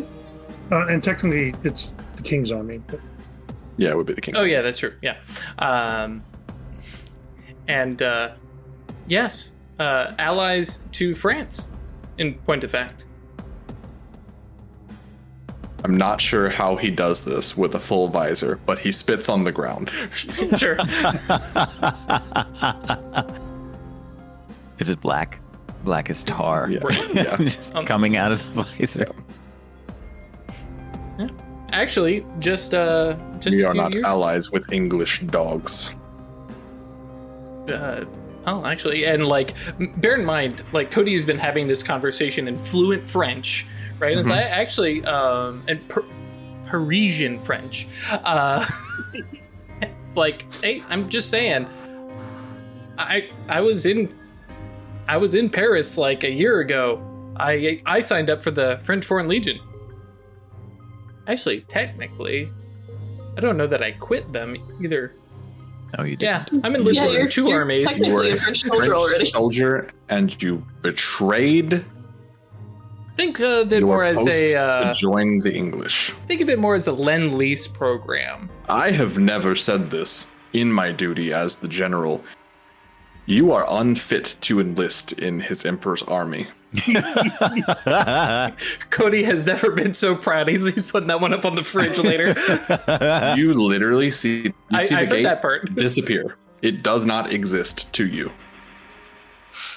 And to you alone. Interesting. And like Cody just kind of like half turns his head, doesn't actually say anything aloud, but in his head Mhm. to it that bleeds, it's like, hmm, I think we have him riled up.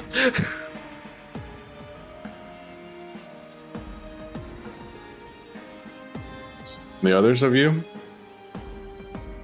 I'm not a soldier. I am a nurse. fitting occupation for a woman. You would be welcome amongst our ranks, though. Do your people have need of doctors?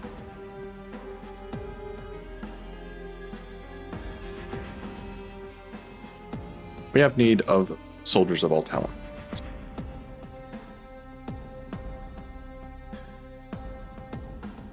In the glorious undertaking that is to occur,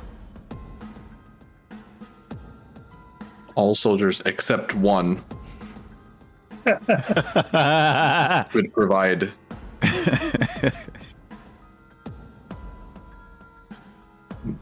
adequate skills and training given a boon to his emperor's army.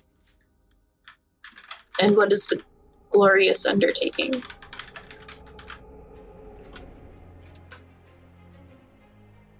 What is to occur that By what by what manner of thinking do you think I would share this with you? you're asking me to sign up to participate? Yes. How can I participate if I don't know what I'm agreeing to? You have not yet agreed to participate, and therefore I would be giving away intelligence to an enemy combatant. See, This in the military is what we call a catch 22.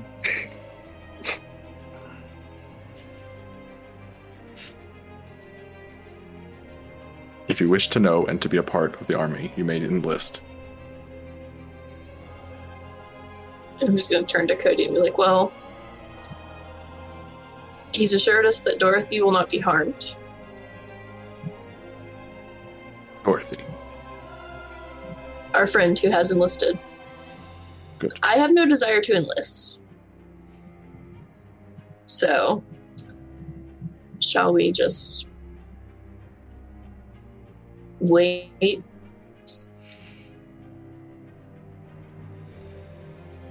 So, do you have questions for the general? Absolutely. So Stafford looks at the general and says, It is possible you meant no offense when acknowledging Adelaide's profession. Yet I believe it worthy of reminder that in your own country, one of the most important demonstrators of martial virtue was a woman. And all of It us. did burn her at the stake. Well, I know, I know. I know. I know that was a you different speak. issue. He nods and just says, "We would all. It would, it would do us all credit to aspire to her talent, not with arm, not just with arms, but with virtue."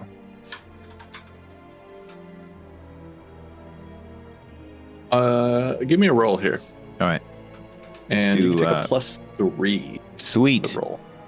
presence expression. If that's okay with you. Yeah, sounds good. Alrighty. Let me make sure there aren't two attributes selected. Ah! I want to spend a point of mana because I have Right. synergy four. Make that an exceptional success. Point of mana. Yes. Spend a point of mana if you've got one. Yeah. That's cool. Um, yeah. Okay. Mhm. Um, you appeal to his. Uh, the reason for this bonus, you have appealed to his sense of French patriotism. Excellent. Um, he lifts his visor, mm-hmm. and the entirety of the armor and the horse and everything dissolves around him. Cool. Reveals Joan of Uh, Arc. No, it's not revealed Joan of Arc. Uh, it reveals simply just a, a French officer. Excellent. Uh, when that happens, Stafford politely waits for it to finish and says, um, I feel honored by your demonstration of a willingness to talk to us um, with without the, the armaments that imply otherwise. If we are not to come to blows immediately, there's no need for me to be the general. Uh, and just like under his arm Mhm. is the helmet, Cool. and you recognize it absolutely is a death mask. All right. Yes. okay. So Stafford says, um, "We are not to come to blows. Definitely not immediately, and I believe we all would prefer if it never happens. Be true." You asked if uh, in in whose army we are enlisted, in whose army we serve as soldiers. It is true that we have at times served a martial function. However, our function, mission, and responsibility is not entirely martial. Soldier who does not fight. A soldier who only fights when necessary, and at other times employs the other talents that, as you suggested, can benefit an army as mighty as the Emperor's. Ambassadors, spies. Spies not. Ambassador is an okay is an acceptable word, as would be envoy or messenger. And as is consistent with the what do you see? He say he say the old ways and the enforced codes. Messengers are protected. Of course. So he nods and says, "We are here um, to discuss what we believe to be an initiation of hostilities without an aforementioned declaration of war, and a confirmation that an order was given or that there was hubristic action taken on the part of well. one. Okay, go ahead. Describe the circumstances. I shall. Yes, and he does. Yeah. Hmm. Yes, I know who, who, of who you speak. He was sent off as a scout and a recruiter.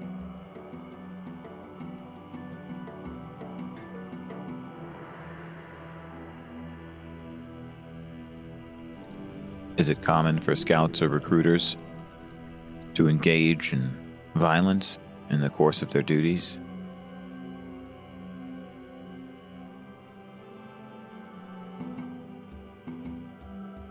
Why would it not be? Oh. And what enemy combatants did he assault or cause violence? You, what you have described, no violence was given.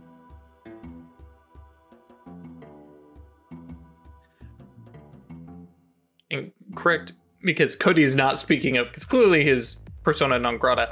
Uh, but uh, we saw ghosts get yoinked up, right? Yeah. Yeah. Hmm?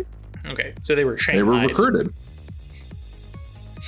Press gang, So- if you will. That's getting Yeah. more Yeah. like So, so then, um, Stafford says, uh, "I would hope that you understand the perspective that I come from when I state this. Conscription or military enslavement is its own kind of violence."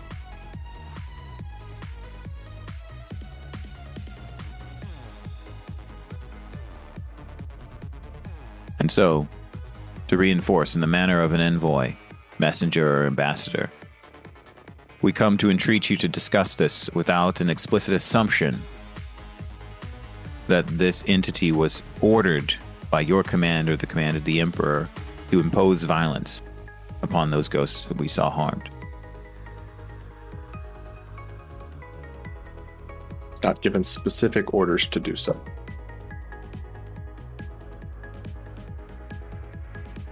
Thank you for confirming that. I see now your concern here.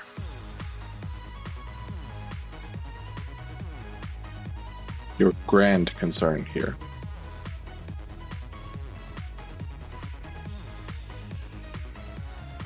You wish to ascertain whether or not we are preparing to journey above as our campaign.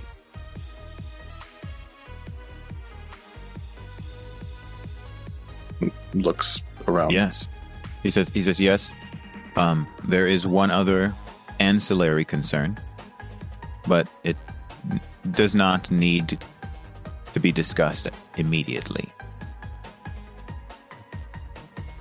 I believe I can assuage your concerns without giving away military secrets of the Emperor.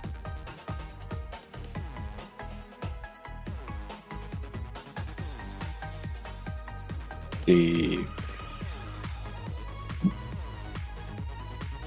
destination, the purpose of the glorious campaigns we shall embark upon are not to take over the land of the living.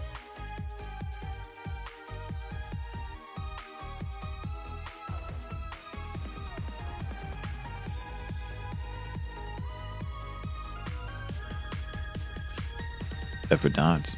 Will that be all? I would like to raise my ancillary concern, yet I will acknowledge what you've shared with us and thank you for being so forthcoming. Very well. What is your other concern? My ancillary concern is that those ghosts that might be under our protection or responsibility might have the legitimate agency to choose the context in which they truly become a member or servant to the Emperor's army. If they were, of their own volition, truly to choose to do so, I would not object, because that is their choice. Yet, if they are, as a consequence of need or confusion, drawn down and forced to sign papers without a true understanding of what's happening to them, I would consider that to be a perpetuation of injustice.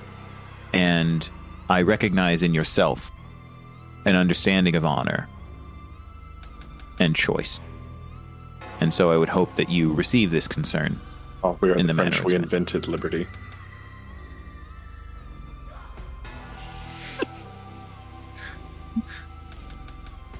So Stafford nods, because of course he does still have a romanticized notion of French culture, mm-hmm. right? Especially considering the context and the experiences he had in France compared to the U.S. historically. Your concerns will be relayed to the Emperor. Henceforth, any scouts under my command shall have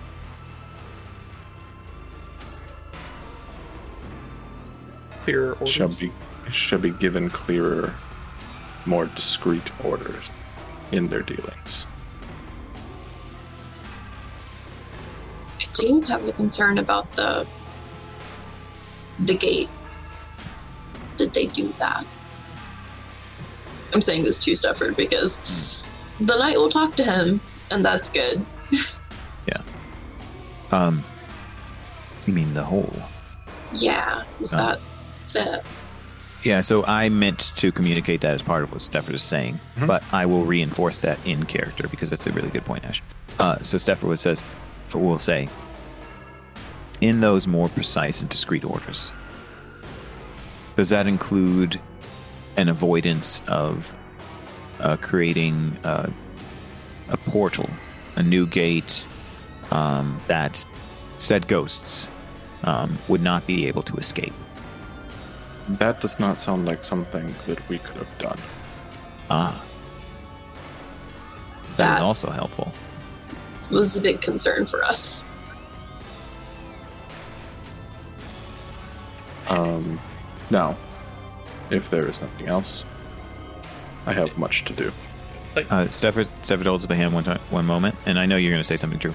Um, but um, he says, "Would you accept an, an offering out of courtesy and gratitude without it encroaching on the um, the notion of it somehow being untoward?"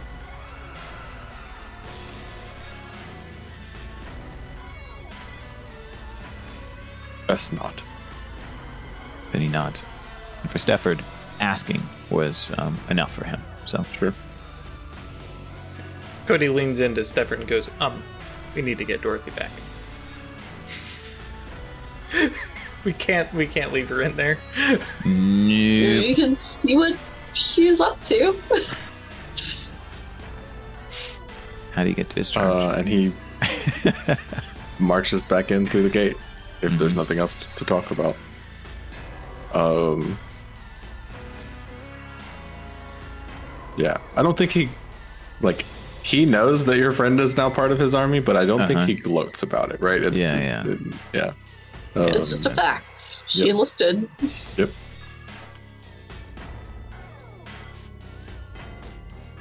Um, Dorothy, I can do this real quick.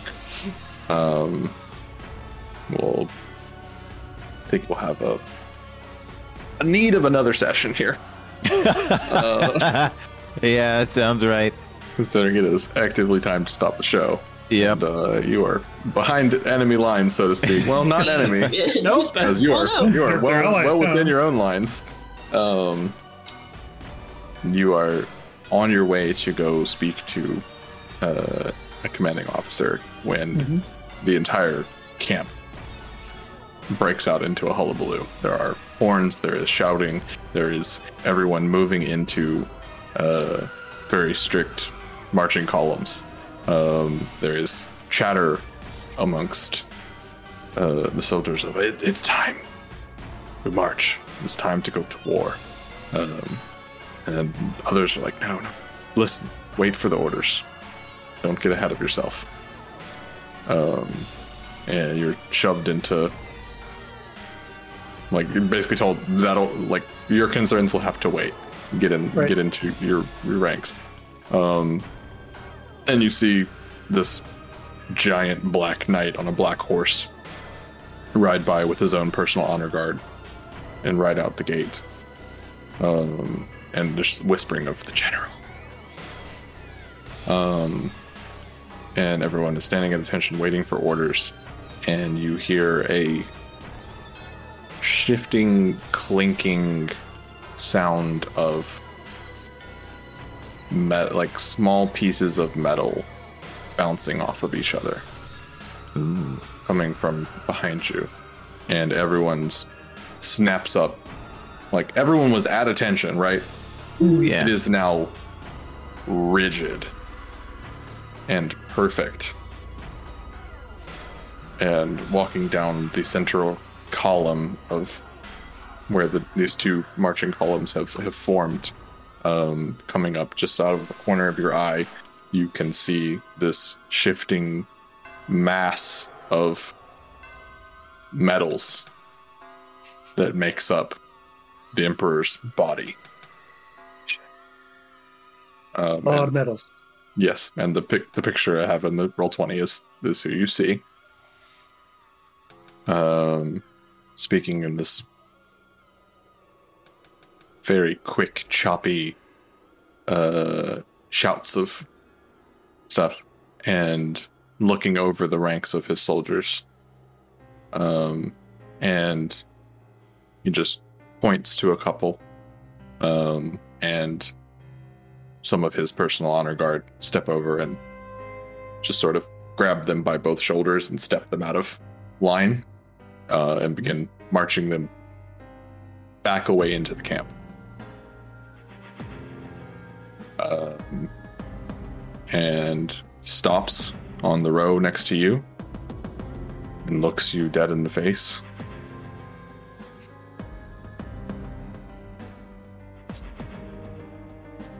That uniform is out of regulation. And a bunch of people's hands grab onto you, Mhm. And you are whisked away The stocks. back into the camp. oh no. Uh, and that's what we'll leave it for tonight. Okay. Oh man. Um, before we do the little outro thing, just because I know some people might disappear because they're used to hearing the outro stuff, so I want to ask this up front. Do you think we have enough for a full session? Because I was wondering if we do kind of a epilogue thing, rescuing Dorothy, however that might be, and then kind of introduce stuff for Numenera next week. If that works, I think I think yeah, I think that's that's probably how much time I'll need for it. Okay. Um, Works for me. if if half a session is enough for Ralph to do a session zero sort of thing, then um, then that I think that is a, a viable schedule for next week. Cool. Because that means so we can do that because we'll probably be off for Thanksgiving. For. American Yeah. Thanksgiving, sorry, Craig. Uh, Thank you.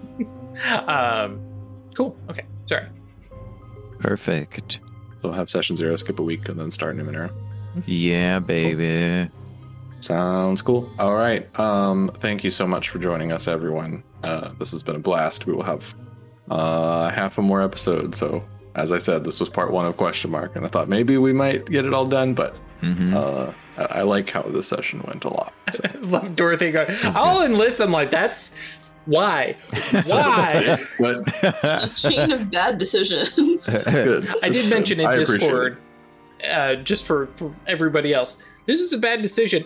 that I also was totally okay seeing Oh yeah, be the right decision and Mhm. Dorothy just be like, I'm gonna go up there, I'm gonna yank him by his ear. I'm proud of you, Craig. It's what a Chris character would Yeah, do. yeah, it was. Dorothy's skills are all people skills. She's going where the people are. That's fair. Mhm. That makes sense. Anyways, Makes a lot of sense. Thank you so much for joining us again. Uh, if you want to come and hang out and talk about this uh, campaign so far, um, or be excited about our upcoming Numenera game, which Ralph will be running, uh, Yeah, if you want to talk about your birds and your other animals, if you want to talk about video games, because I know people be playing that RimWorld or whatever, or I don't know. Even Or on video games. I mean, Art- Final Fantasy characters. No, no computers, no consoles. Um, we've got lots of different channels in our Discord full of uh, enlightening and wonderful conversations. Um, you can check that out at eatinto.space. Uh, if you want to become part of our Patreon and give us some money to support our, our habits of uh, getting dope art for our games and um, upgrading some equipment here and there, uh, you can check that out at staylucky.club. Uh, as always, we love you all. Stay spooky, and we'll catch you next week. Peace out, Everybody. y'all.